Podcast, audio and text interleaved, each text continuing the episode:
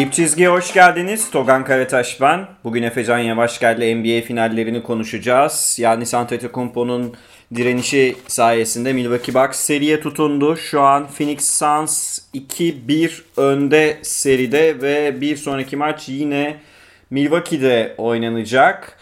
Ee, muazzam bir Yannis performansı izledik aslında seri başından beri ancak seri 2-1 ama önce tabii ben Efe'ye biraz halini hatırını sormak istiyorum Efe'nin. Efe nasılsın? Nasıl gidiyor?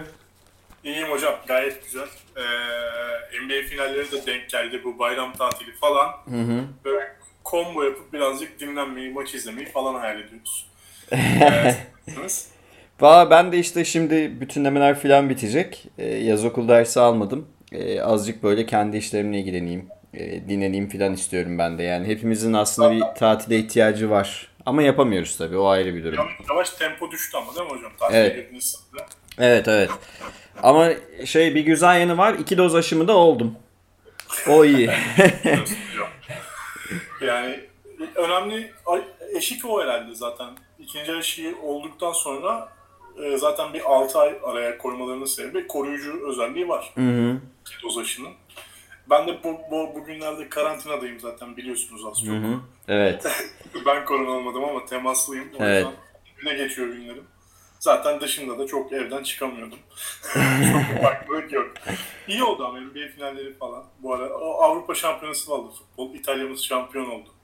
Evet. Evet, en azından e, değerli dinleyenler karşımızda işçi olduğunu bilen bir beyaz yakalı var. Türkiye'deki bazı beyaz yakalılar işçi olduğunu kabul etmez. Çalışanım ben filan böyle şey der ama en azından Efe bu konuda sınıf bilinci yüksek bir arkadaşımız. Tabii iş Ben yolunu... maviye boyattım hocam beyaz yakaları. güzel yapmışsın, güzel yapmışsın. Bu arada %32 İtalyan genlerimden dolayı İtalya'nın şampiyonluğunu kutluyorum ben. Evet, senin biraz İtalyanlık, biraz Arnavutluk var bildiğim kadarıyla. Biraz Türklük var. Her şeyden karışık ama baskın İtalyan hissediyorum. Evet. Biliyorsunuz ki yanınızda İtalya Milli Marşı'nı okumuşluğum var. Avrupa Var. Şampiyonası'nda. Var. Var. Ben İtalyan Milli Marşı'nı Schumacher Formula 1 kazandığı zamanlarda öğrenmiştim. Çok güzel bir zamanlama. Yani Ferrari ile. Ha, 13-14 yaşında filandım işte. O zaman öğrenmiştim yanlış hatırlamıyorsam. 2000 yılı Ama falan. böyle ahengi bence şeyden Milli Marş'tan böyle hem Milli Marş hem de bir bence iyi bir beste. Evet. Kim yaptı eline sağlık yani.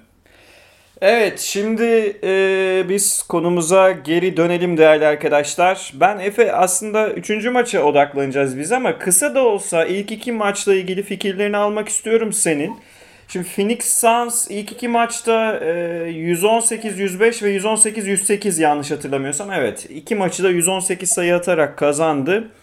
Ve e, Chris Paul'un e, aslında domine ettiği bir e, Suns hücumunun Milwaukee'ye çok üstün geldiğini gördük. Ciddi şekilde aslında e, şut yüzdesi farkı vardı iki takım arasında. Her ne kadar reboundlarda Milwaukee'nin üstünlüğünü görsek de e, daha iyi şut sokan bir e, Phoenix, daha değerli toplu oynayan bir Phoenix seri 2-0'a getirdi. Önce burayı kısaca bir değerlendirelim. Ondan sonra 3. maçı ve sonra ne oluru biraz daha detaylı konuşmak istiyorum. Senin Yani 3 maç toplamında şöyle bir şey var ben analiz olarak. Yani 120'ye yaklaşan e, birazcık fark açıp maçı kazanıyor aslında. Şu an 3 maçın göstereni bu. 120 sayı bir psikolojik sınır gibi oldu. E, tabii bunun en büyük değişkeni şut dengesi. İlk iki maçta e, ciddi bir... Bu arada ben bir penceremi kapatayım hocam. Biraz ses gelecek. Evet. Devam. Ben devam edeyim çünkü e, şu an galiba ezan vakti arkadaşlar. Şimdi benim aslında ilk iki maçla ilgili e, konuşmak isteğimin nedeni şu. Üçüncü maçta değişen bazı noktalar var. Bu noktalar daha çok Milwaukee'nin e, ayarlamalarıyla mı ilgili yoksa Phoenix Suns kötü bir şut gününde miydi tartışmasını e, ortaya atmak gerekiyor. Çünkü aslında her iki takım da normal sezonda %56, %57 bandında efektif şut yüzdesiyle oynarken Phoenix Suns bunu playofflarda belli ölçülerde devam ettirebilen bir takımdı. Ama Milwaukee bu serinin e, ilk iki maçında ne yazık ki e, bu şut seviyesine çıkamadı ve e, Phoenix Suns'ın e, şut performansıyla ve tabii ki daha değerli toplu oyunuyla e, seriyi bir anda hiç benim beklemediğim şekilde 2-0'a getirdiğini söyleyebilirim. Hemen şunu da söyleyip sana vereyim topu atak ay şey Efecan.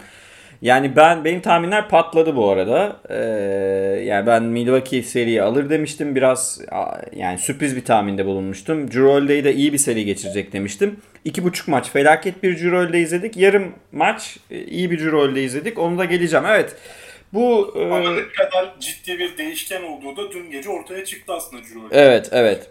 3 maçın süzgecinden geçirdiğinizde yani en büyük fark Milwaukee adına ilk iki maçta üçüncü maç. O üçüncü oyuncu desteği hatta üçüncü dördüncü oyuncu desteği olarak Drew bir rol almasıydı. Bence dün üçüncü çeyrekten itibaren skor katkısı verdi ama ee, şey, üçü, üçüncü maça geleceğiz ama 2-0 ile ilgili senin spesifik söylemek istediğin bir şey var mı? Onu bir iki bir şey söyleyip kapat. var, şu var. E, seriye Chris Paul çok konsantre edilmiş. Hı hı. Yani bir kere ilk maçta oynadığı oyun yani hani şey değil tamam Aiton'dan katkı alabiliyorsun, Devin Booker'dan alabiliyorsun.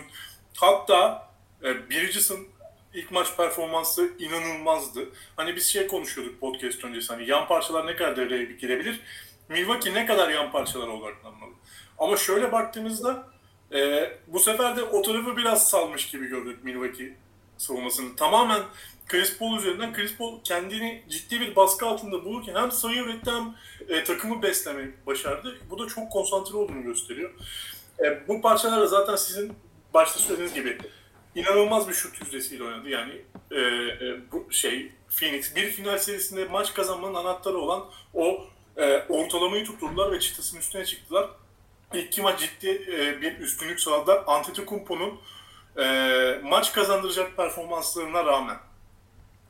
Katılıyorum buna. Tabi burada e, aslında bazı değişiklikler söz konusu oldu Milwaukee Bucks'ta. Phoenix Suns şimdi Clippers serisinden de biliyoruz ki biz Phoenix Suns ortada geçen maçları almaya daha yakın taraf bu playofflarda. Çünkü daha istikrarlı, daha devamlılığı yüksek bir oyun oynuyorlar ve e, ana parçalarda da henüz sakatlık yaşamadıkları için Şaric sakat. Tamam bu önemli ama yani ilk 7-8 oyuncusunda sakatlık olmadığı için en azından playofflarda bu oyunu daha rahat oynayabiliyorlar. İkincisi bu oyun e, normal sezondan beri geliştirdikleri bir oyun aslında ve herkes birer opsiyon. Hem savunmada opsiyon hem hücumda opsiyon. Dolayısıyla çok istikrarlı bir takım ve maçı bırakmayan bir takım. Milwaukee ise e, Yannis'in e, Yannis'le ilgili bir iki istatistik vereceğim. Siz de görmüşsünüzdür zaten arkadaşlar. Ee, Yannis'in çok iyi oynamasına rağmen özellikle ikinci maçı çok kötü bir şekilde kaybettiler. Çok kötü bir şekilde kaybettiler. Çünkü Drew Holiday e, neredeyse hiçbir şey üretmedi hücumda. Çok yüzdesiz oynadı. Çok kötü kötü tercihler de yaptı bir de. Özellikle ikinci yarıda.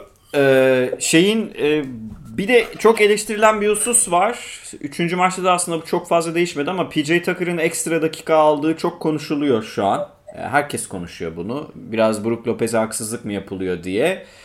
Ee, bu hala bence tartışma konusu olmaya devam edecek. Çünkü 3. maçta bir e, Aiton'un faal problemi nedeniyle de böyle bir tercih yapılmış olabilir. PJ Tucker'ın da aslında hücumda çok iyi atamaması nedeniyle aslında Milwaukee yüzü ancak geçebilen bir takım haline geldi ve 2-0'la geldik. Şimdi e, Green Bay Packers oyuncularının da geldiği e, maçta ben bu arada Green Bay Packers takımı sevdiğim takımlardan biridir. E, Aaron Rodgers muhtemelen gidecek ama NFL takımı bu arkadaşlar. E, maçta olmazsa olmaz bir maçı kazandılar. Aslında bir sonraki maçta olmazsa olmaz. Yani 2-2 yapmak zorunda Milwaukee seriye tutunmak istiyorsa. 3-1'den dönmek sadece bir kez oldu bugüne kadar. Onu da herkes biliyor zaten. E, şimdi 3. maça geldik ve aslında çok öyle dominant girmedi Milwaukee maça. Yani yine Yok, ben ben aynı fikirdeyim. Yani yine kontrol e, Phoenix oyunu kontrol ediyordu. Sadece şunu gördük ki Devin Booker gününde değildi. Devin Booker e, zaten e, normal sezonda da şut yüzdesi dalgalanan bir oyuncu. Bazen %50'nin üstünde atıp bazen %35'te e, saha içinde kalabilen bir oyuncu. Chris Paul ekstra top kayıpları yapıyor bir iki maçtır. Bu önemli bir nokta. Çünkü e, çok alışkın değilizdir Chris Paul'un top kayıplarını. Böyle 20 asist 0 top kaybı yapabilen bir oyuncu Chris Paul. E, ve tabii Yannis Antetokounmpo e, hemen şeyi söyleyelim. Yani 40 sayı 10 41 sayı 13 reboundlık bir performansı var. Arka arkaya iki maçta back to back 40 sayıya ulaşan NBA finallerinde Jerry West var. Bunu iki kere yaptı. Rick Barry var. Michael Jordan var, Shaquille O'Neal var ve LeBron James var. 40 sayı 10 rebound barajını aşansa arka arkaya iki maçta E, Shaq var 2000 yılında ve Yannis var. E, ESPN istatistiği yanlış girdi arkadaşlar onu da söyleyeyim. LeBron 2016 e, finalinde e, arka arka iki maç 40 sayı 10 rebound istatistiğini aşmadı. İkinci maç 41-8'di. ESPN 10 istatistiği 15 istatistiğini girdiler bir yerde. Evet. E, yani ESPN'in bir, bir tane istatistiği yanlıştı. Onu söyleyeyim.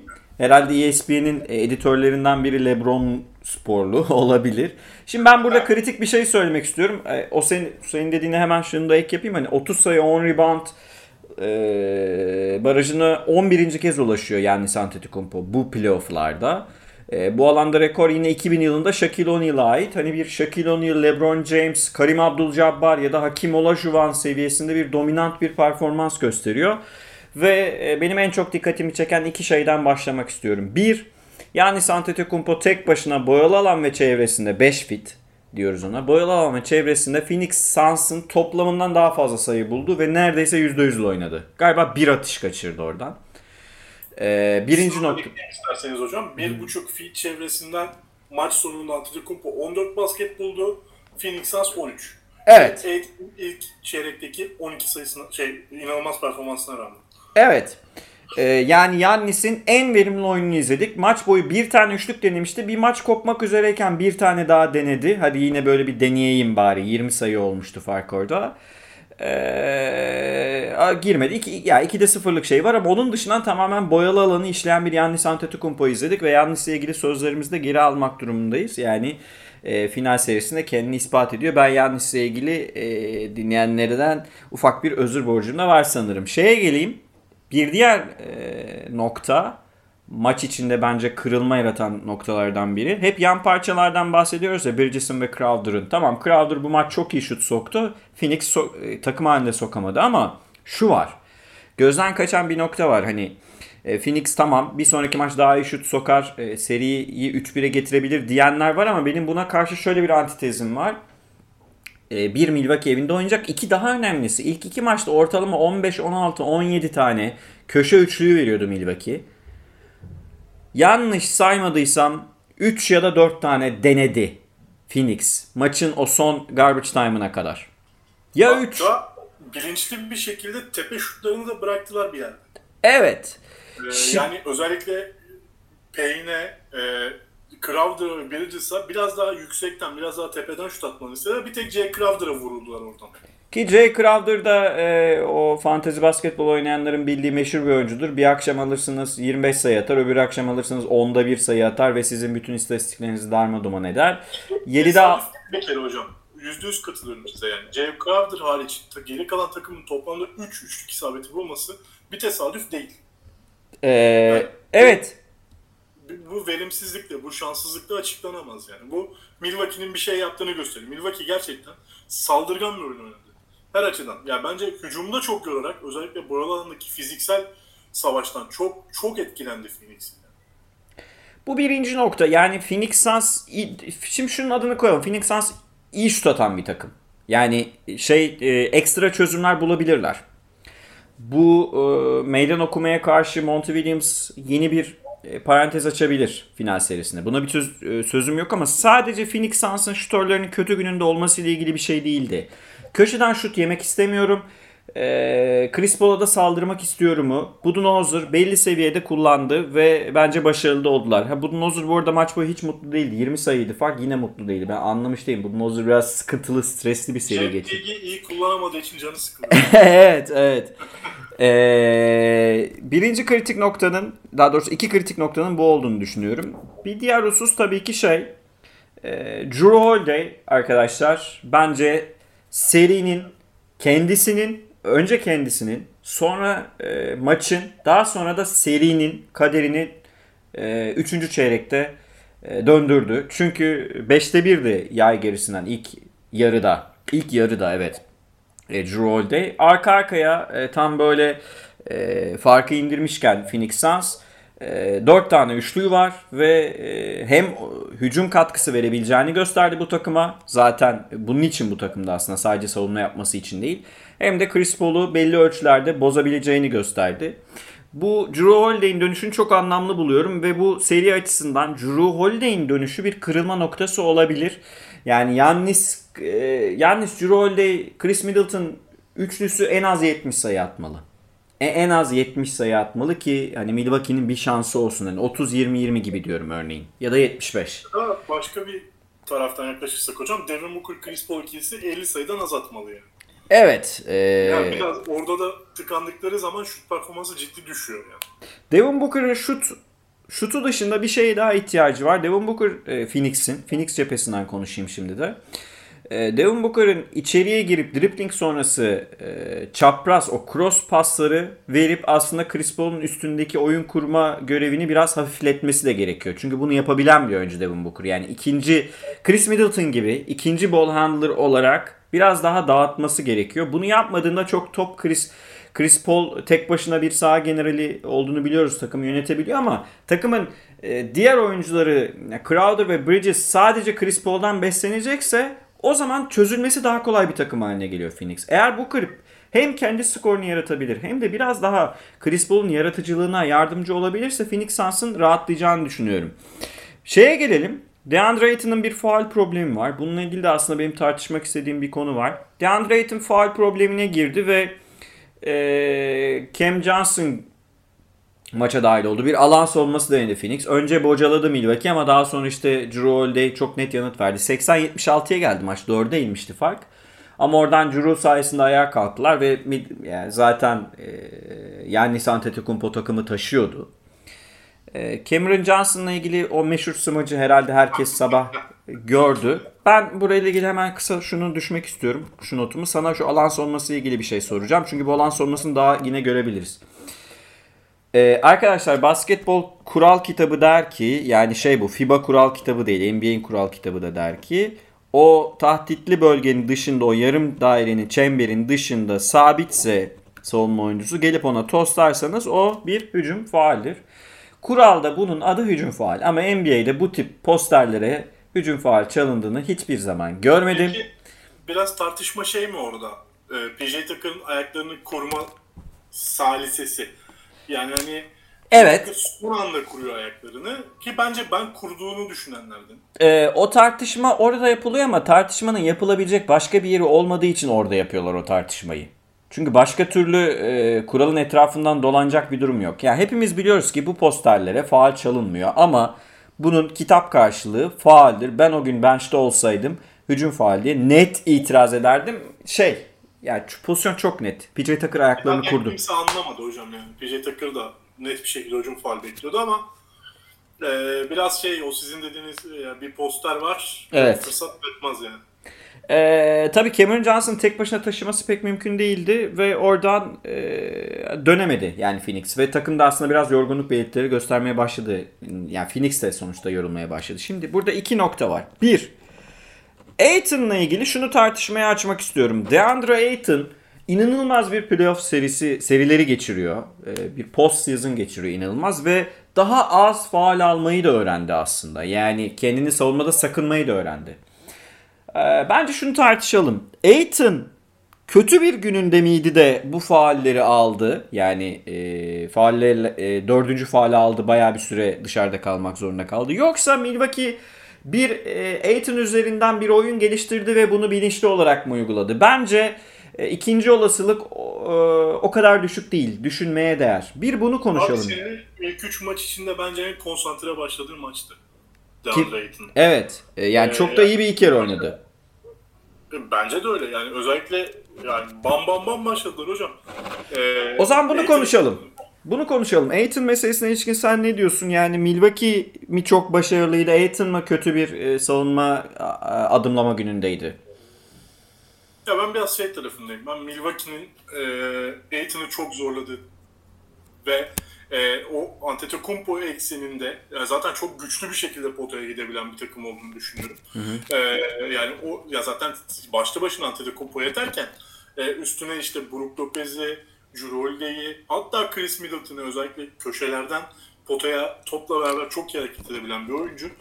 E, bu, bu eksende çok agresif ve saldırgan bir şekilde Aiton'ın o çabuk ayaklarla pozisyon kapatma e, heyecanını dezavantaja çevirttirdiler Aiton adına. Sanki ben de buraya daha yakınım. Hani %51 senin dediğine daha yakınım. Milwaukee'nin bir plan çerçevesinde Aiton'ı o faalleri aldırdığını düşünüyorum ve e, bu şu anlama geliyor arkadaşlar. Dario Saric belki çok güçlü değil, ezilebiliyor ama e, oradaki diğer alternatif Kaminski olunca e, büyük problem oluşuyor Aiton otururken. 5 kısaya dönmek zorunda kaldı nitekim Mont Williams hoca ve e, hani Cam Johnson orayı kapatmaya çalıştı ve alan savunması denemek durumunda kaldı. Biraz da mecburiyetten aslında alan savunmasını yaptı. Yani Cam Johnson girdiği an alana döneceği belliydi aslında takımın. Ben burada e, Milwaukee'nin hem Aiton üzerindeki hücum stratejisi hem köşelerden daha az şut denemesine izin vermesi e, Phoenix'e daha az şut denemesine izin vermesiyle önemli seri içi ayarlamalar yaptığını düşünüyorum. Yani Phoenix'in belli bir oyunu vardı ve o standart oyunu Milwaukee'nin üstündeydi. Milwaukee çok dalgalanan bir oyun sergiliyordu. Ee, ayarlama yapması gereken, cevap vermesi gereken, gereken taraf Milwaukee'di ve o cevabın verildiğini düşünüyorum. Çok zor bir galibiyet oldu aslında belli bir yere kadar e, 20 sayıyla gitmiş olmasına bakmasınlar. Yani yine Yannis'in 40 atması gereken bir maç izledik ve e, Cirolde 3. çeyrekte o 4 tane şuyu sokmasa maç yine krize girebilirdi. Yani göründüğü kadar çok kolay bir maç olmadı aslında. Sonlarda çözüldü maç. Ee, o yüzden bu iki e, şeyin önemli olduğunu düşünüyorum. Ve tabii ki PJ Tucker'ın sen galiba seri başına sen demiştin değil mi? PJ Tucker, Devin Booker eşleşmesi denerim diye. Yani mutlaka kullanırım diyordum. Ya. İşe yarıyor şu an. Yani böyle aklında olduğunu bilmiyordum bu arada. Tamamen bir öngörüydü. O da Brooklyn serisinde hangi pozisyonlarda kullandığı ile ilgili bir öngörüydü. Yani bence de işe yarıyor bu arada. E, alan savunması ile ilgili ben devam etmek istiyorum. Şimdi Şaric'in sezonu kapattığını biliyoruz ve Kaminski'den hiç yani hiçbir şekilde katkı alamıyorlar. Kaminski'nin ben e, bir şeyde e, Garbage Time'da bir e, smacı var. Onun dışında bir şey verdiğini görmedim zaten bu karşılaşmada. Hocam yürüyerek yanından geçiyor. Şöyle söz söyleyeyim. 13 dakikada eksi 12 yazdırdı Kaminski ki o eksi daha yüksekti. E, garbage time'da biraz düzeldi. Abdelnader'i kullanmak durumunda kaldı. E, maçın diğer hikayelerine geleceğim ama şunu söylemek lazım. Ya şunu tartışmak lazım. Alan sonrası sence Phoenix cephesinde kullanılmaya devam eden bir silah olarak görülebilir mi yakın yani bir sonraki maçta mesela? Yani böyle, Evet yani yine denerler mi sence? Hocam yani şeyle DeAndre Ayton'u far problemine sokabilecek bir tehlike de bu. Yani alan savunması demek özellikle buraların ortasındaki uzunluğuna e, hele ki köşe şutları, dış şutları atabilen iki oyuncuya sahipseniz hatta bence Milwaukee iki veya üç oyuncuya sahip. İşte Brook Lopez de açıldığında veya Cirolde işte o üçüncü çeyrekteki tehdit olarak hep kaldığında ve riske edilemediğinde e, DeAndre Ayton'la bir anda baş başa bıraktığınız bir dev oluyor. Yani istediğiniz kadar üstüne çökün. Alan savunmasında Antetokounmpo'nun e, özellikle bence şey atılan şutlardan sonraki konsantrasyon olarak alan savunmasında çuvallıyor Phoenix. Bana sorarsınız. Ya 2-3 tane şey topu var belki maçta hatırlarsınız. Ya pozisyon bitiyor. E, çok olmayacak yerlere düşen topları e, o kadar açılıyorlar ve o kadar saçma sapan yerlere koşuyorlar ki. E, şey böyle şöyle topladı. Elini avucunu açarak topladı Milwaukee yani. Ee, onların hepsi de Antetokounmpo'nun tabii bir buçuk fitten attığı sayılara yazıldı sonrasında. Birkaç evet. pas sonrasında. Ee, ya hal böyle olunca hocam ben e, açık konuşmak gerekirse bu bir silah kabul ediyorum Phoenix adına. Ama e, yapılacak takım Milwaukee mi bilmiyorum. Yani bu bir silah. Tamam. E, Antetokounmpo'ya e, bu önlem özellikle şey diyebilirsiniz. Alan savunması yapıyorum evet hadi şut atın birazcık canını sıkabilirsiniz. İşte PJ Tucker'a top vermelerini isteyebilirsiniz. Drew formsuz şut atmasını bekleyebilirsiniz. Ama eninde sonunda ya bu takımda Chris Middleton, bence e, Cunnington, bence e, Brook Lopez yani bir şekilde hatta sizin Forbes daha maçlara giremedi. Yani oyuna giremedi. Ama ama Bobby Portis atıyor. Yani Bobby bu... Portis diyecektim tam hocam. Ağzından Hı. aldınız. Ee, hatta bence çok iyi bir maç oynadı yani. Üçüncü maçta özellikle e, şey gibi değil. Boy Portis fantezi oyuncusundan bir anda playoff e, anahtarına mı dönecek acaba? ben de onu bekliyorum yani. e, aslında bir gece Budenholzer Bobby Portis'i kadroya atarak fantezide öne geçmiş de olabilir tabii. Onu da bilmiyoruz. Her şey belli olacak. E, hocam şu evrede şeyi de konuşmak istiyorum. Hani maça dair daha var değil mi konuşacaklarımız? Var var. E, maça dair var. E, yani bir e, aslında bu bıçak sırtı bir tercih olacak. Sen devam et. Ya hocam ben savunmayı değerlendirdiğimde ya ben şey tarafındayım. Ee, hem Aiton'u hem de bence Chris Paul'u alan savunmasında birazcık şey yapıyorsunuz. Ee, tehlikeye atıyorsunuz. Çünkü alan savunması bazı risklere çok hızlı koşmak, çok hızlı el sokmak, işte delinmemek, delinmemek için agresif oynamak gerektiren bir savunma. Zaten Aiton varken e, onu pek düşünmüyor ama bence pek düşünmeyecek yine de 5 kısayla düşünecek gibi bunu. 5 kısayla düşünebilir. Yani Aiton, Aiton'u o, o parçadan çıkarırsanız ama hocam yani şey yine yine reboundlarda çok zayıf kalacağını düşünüyorum Phoenix'in alan savunmasında. Alan savunması çok hep şey bir yalgı, yanılgı yaratır. Bence de öyledir. Ben de böyle kullandım ama profesyonel seviyelerde böyle olmuyor. Alan savunmasında alan savunması yapan takım ciddi bir rebound konsantrasyonu göstermeli. Çünkü nerede duracağı belli. Topun nereye düşeceği belli ve o açılarda durursunuz.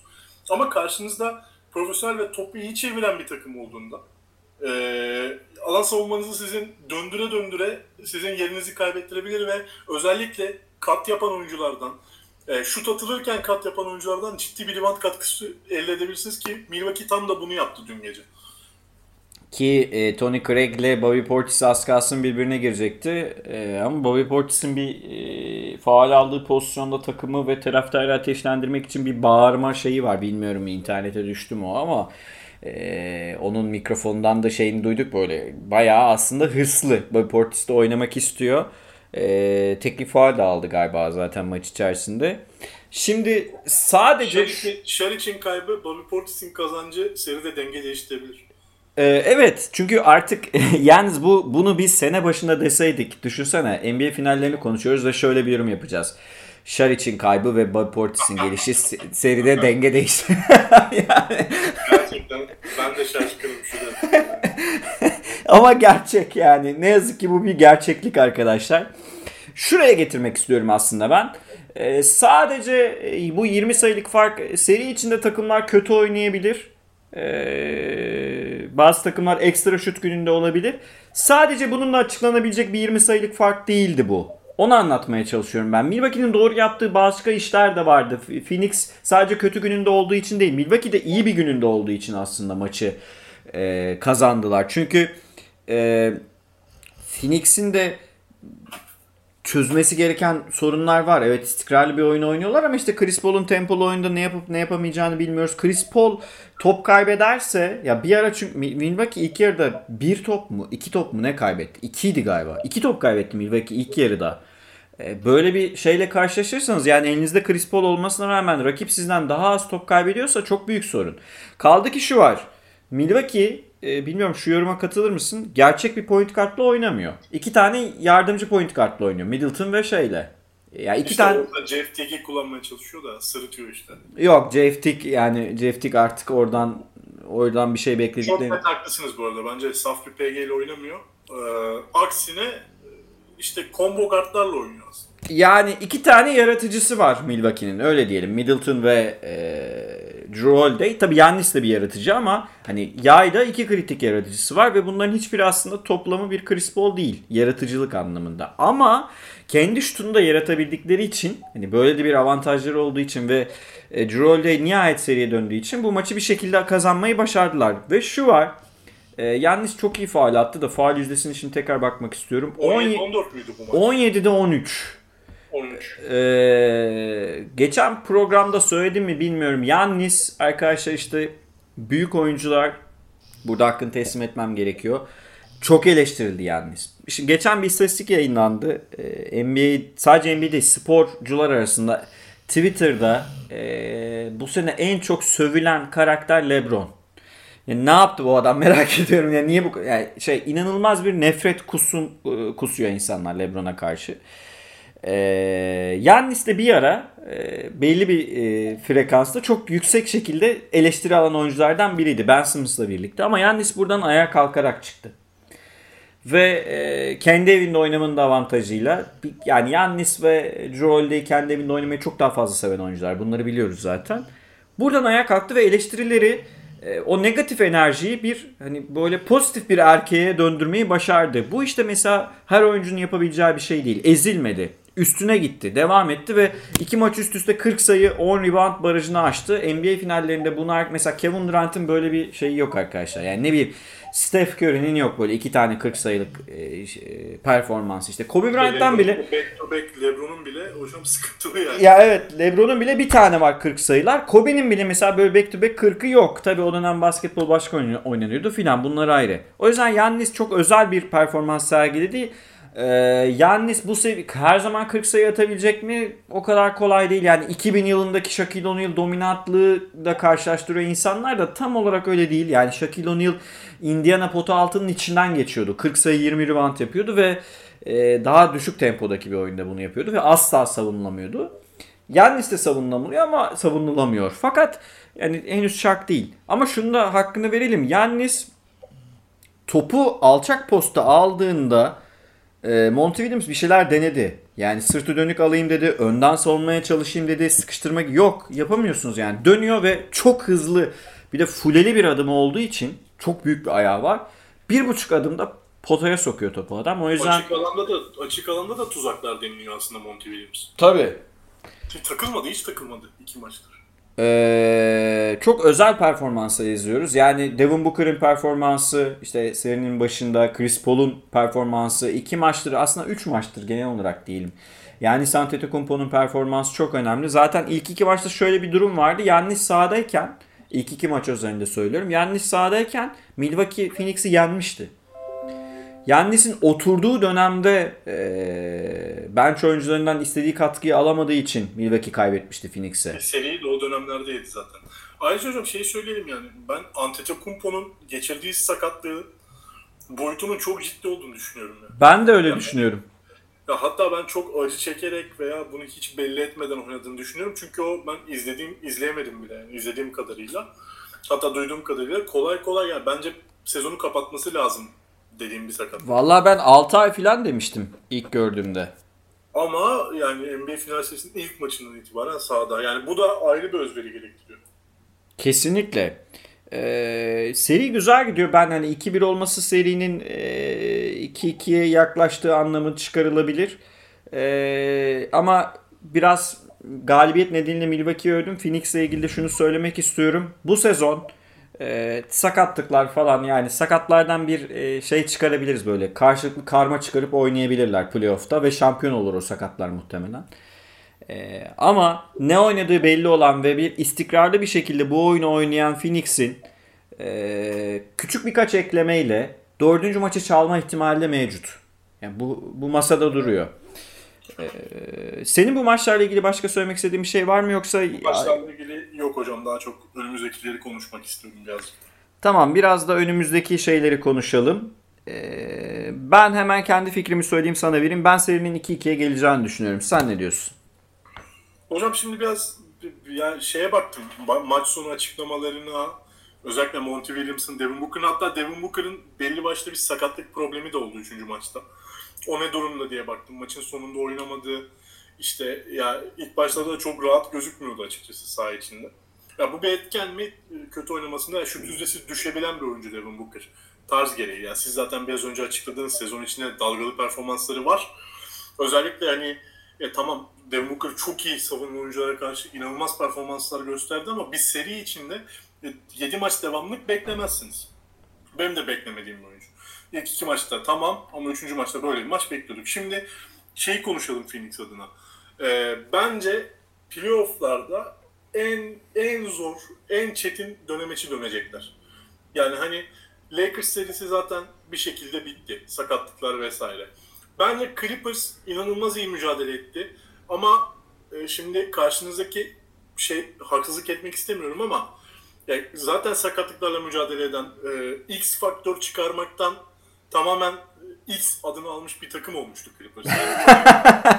Reggie Jackson bir ara şey işte e, bayağı böyle Steve Nash gibi oynuyordu. ya, Tyrese Mann, işte Reggie Jackson, işte e, ya sayılmaz ama Marcus Morris'in de çok ekstra maçları vardı ve Paul George ekseninde. Ya ama serinin yani çok az yerinde şey dedik. Clippers seriyi alacak. Yani çok minik minimal anlarda dedik. Yani o da Reggie Jackson yandı falan dedik. Bu da çok gerçekçi değildi. Ee, ama şimdi e, karşılarında çok saldırgan oynayan, üçüncü maçı kazanan ve bence bu maçı, dördüncü maçı kazanırsa psikolojik üstünlüğü seride eline geçirecek olan bir Milwaukee ile oynuyorlar. Yani şimdi bu ne demek? Zaten hep konuşuyoruz. Hatta sizle Utah Clippers serisinde de konuşmuştuk ve ben şey demiştim hocam 5. maç yani. Kritik nokta burası bence. Hı hı. Bence de şu an bulunduğumuz nokta Phoenix'in NBA şampiyonu olup olamayacağını gösteren nokta. Zaten 3-1 olunca tabii ki Efecan söylüyorsun da zaten 3-1 olursa NBA serisi biter diyorsunuz da. Ama psikolojik olarak, eşik olarak dördüncü maça çıkmak değil, NBA finalini kazanmak değildir. O yüzden de e, şimdi Phoenix'in Monty Williams'a baktım şey dedi ya takımların böyle bir oyunları olur. Takımlar arada bir böyle oynarlar. Hocam haklısın da e, şeyi kabul etmemiş oluyorsun bu sefer. Devin Booker'da da gördüm. Ya biz bugün iyi oynamadık. İşte şeyde de gördüm biz bugün iyi oynamadık. E, birkaç oyuncudan da Jay Crowder'dan duydum galiba. E, ya bunların totaline baktığımda şeyi görüyorum. Phoenix şeyi kabullenmiyor. Milwaukee bizden daha iyi oynadı ve savunmada bizi ezdiği kabullenmiyor. Kötü oynadığı kabulleniyor. Ya böyle bir psikolojide ben e, tamam iyi oynayın da e, sanki üçüncü maçı kazanmak zorunda değilmişsiniz gibi bir hava niye yaratıyorsunuz onu anlamıyorum. Yani hani Milwaukee'ye vermişiz gibi bir tavra gerek yok. E, çatır çatır top oynadı Milwaukee. Ben ben de hocam serinin 2-2'ye çok yakın olduğunu düşünüyorum yani. Ee, Bu sebeple. Güzel. Bu arada Monty Williams'la ilgili DeAndre Ayton'ı e, motive etme konuşması çok sosyal medyada filan ESPN paylaştı. Hani kendini çok yüksek bir çıtaya koydun. E, seviyeyi çok yüksek bir yere koydun. Oynayamıyorsun. E, normal. Hani çık oyununu oyna filan şeklinde güzel bir pep talk'u vardı molada. E, Monty Williams çok olağanüstü iş çıkarıyor da e, o dediğin noktanın kritik olduğunu düşünüyorum ben. Çünkü şey oluyor. E, Phoenix hep e, rakibine çok saygı duyarak oynayan bir takım olarak buraya geldi. Her zaman. Eğer bundan bir adım geri seker, seker, sekerlerse o zaman şöyle bir durumla karşılaşacaklar. E, anında e, dağılabilirsiniz. Yani çünkü sizin elinizde e, Kevin Durant falan yok. Aslında şu, şunu söylemek istiyorum. Clippers yerine Utah gelseydi yani iki tane böyle düzen ve tam kadro iki düzen takım karşılaşsaydı Phoenix'in Oradaki reaksiyonlarını daha iyi görebilirdik. Yani Utah'tan mesela galibiyet çıkarabilecek miydi Phoenix? Utah zor deplasman sonuçta. Bu sene zaten aralarındaki maçlar çok keyifli olmuş. Evet. evet. Ee, normal sezonda Milwaukee'ye karşı 2-0 üstünlerdi. Finale de 2-0 girdiler ama Milwaukee o şeyi kırdı. Ee, ilk defa maç kazandı ve e, işte o Karim'li dönemden beri aslında ilk defa finale kalıyor onlar. Bu tarafta da işte Charles Barkley döneminden beri ilk final var vesaire. Ee, ben Milwaukee'nin evinde bu maçı doğruları yaparak tabi doğruları yaparak yani Aiton'a hücum ederek e, doğru e, şutları bularak köşelerden e, Bridges'ın ya da Crowder'ın şut daha bulmaması. Daha iterek aslında kısalarını. Evet. Daha yükseğe iterek yani. Evet Aiton'ın e, üzerinden hem kısalarla hem Yannis Antetokounmpo ile doğru e, pozisyonları oynayarak köşelerden şut bulmayarak e, dördüncü maçı alacağını düşünüyorum. Sonra ne olur ona bilmiyorum yani. Oraya bakarız. E, maçın nasıl geçeceğiyle falan da ilgili. Çünkü e, biraz e, yani 30'dan 40'tan dönen seriler de gördük. Çünkü sakatlıklar vesaireler olduğu için Milwaukee 30 mu yedi Brooklyn'den? Öyle bir şeydi işte 30-40 yediği şeyden geri döndü. E, seriyi kazandı. E, dolayısıyla her şey olabilir ama ben burada Milwaukee'nin dördüncü maçı alacağını düşünüyorum ve özellikle ikinci maçta Yannis'in o e, hırslı bir şekilde hatta Spolnis'le karşılaştırma fotoğrafları düştü. Molada böyle yumruklarını sıkarak e, hadi ayağa kalkıyor işte bunu Slovenya şampiyon olurken e, Dragic yapmıştı. İşte Spolnis çok sık yapar filan. E, önemli olduğunu düşünüyorum.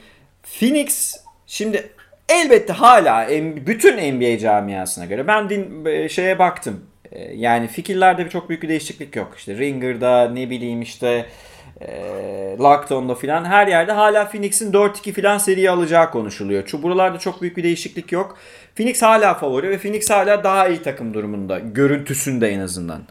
Ama e, nedense Drew Holiday'in 3. çeyrekteki o kırılma performansının e, bir anlamı olduğunu düşünüyorum ben. Yani seri açısından bayağı önemli olduğunu düşünüyorum. Ve Milwaukee'nin 2-2 yapacağını düşünüyorum. Çünkü Milwaukee Brooklyn'e de karşı 2-0'dan 2-2'ye getirdi. Ee, ve e, bu, bu sene 2-0'dan 2-2'ye geri dönüp seri alan çok şey gördük bu arada. Yani Clippers yaptı bunu vesaire. Ee, dolayısıyla bunun e, ben Milwaukee'nin eğer dördüncü, dördüncü maçı alırsa psikolojik üstünlüğü ele geçireceği e, önermesine katılıyorum. Yani onu söyledim. Katılıyorum bu önermeye. Ee, ama tabii bir yanda da e, Phoenix'in yapacağı ayarlamaların çok daha mikro düzeyde, çok daha minimal olacağını ve dolayısıyla daha kolay olabileceğini de e, burada belirtmek gerekiyor. Çünkü Phoenix'in zaten... Şeyi anladık mı hocam? Siz pardon bitirin siz. Yani hemen şey Phoenix'in zaten bir ana şeyi belli. Ona detayları şey yapmaya çalışıyorlar. Milwaukee'nin öyle değil. Milwaukee daha ana sorunlarını çözmeye yeni yeni başladı. Phoenix bir, bu konuda daha önde bir takım. Evet. Ya 3 maç özelinde de söyleyeyim. 2 maçı Phoenix kazandı. Tamam rahat kazanmış olabilir.